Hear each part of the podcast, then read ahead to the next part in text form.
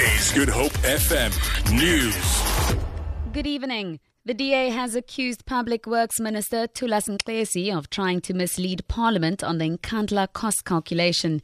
DA MP Alf Lees says Nxesi's recent reply to a parliamentary question directly contradicted information provided by the Treasury. Lees says Nxesi's reply that the department had submitted all documents and cooperated fully with Treasury had been brought into question in court papers. The Treasury has revealed shortcomings in providing information as mandated. Shortcomings include missing drawings and no bill of quantities being provided to assist in the determination of costs incurred.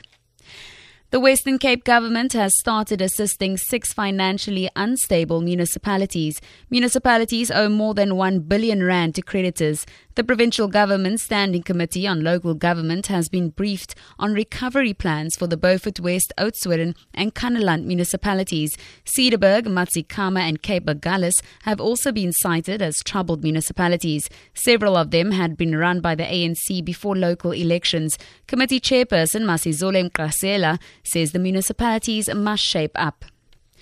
The Western Cape government's initiative Bike to Work Week kicks off tomorrow. This initiative, which was co-launched by the Stellenbosch municipality, encourages people to cycle from their home to work during this week.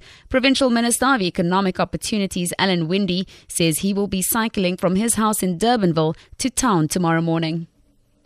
What I'm really after is behavioral change, and along with my colleagues in, in the transport portfolios, I want to sort of lead by example. And uh, I would really like at the end of the day that if we take cycling to work, that it becomes part of a traffic report. Riding a bike is a, is a healthy, conscious decision. It's part of a lifestyle. And of course, it helps with so many other things. So it helps with congest- traffic congestion too. To end this bulletin, there's a buzz of excitement in the Southern Cape at the inaugural George Heritage Festival. The event celebrates the shared culture and memories of the garden route town passed on from previous generations. Some of the festival's highlights included art exhibitions, indigenous games, cooking competitions, and South Africa's toughest firefighter alive championships. Festival goers shared their excitement. I'm happy. I'm here.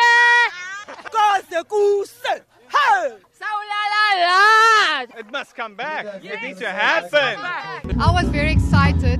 We went on the net and Facebook. We tried to locate the events and we diarized it on our phones.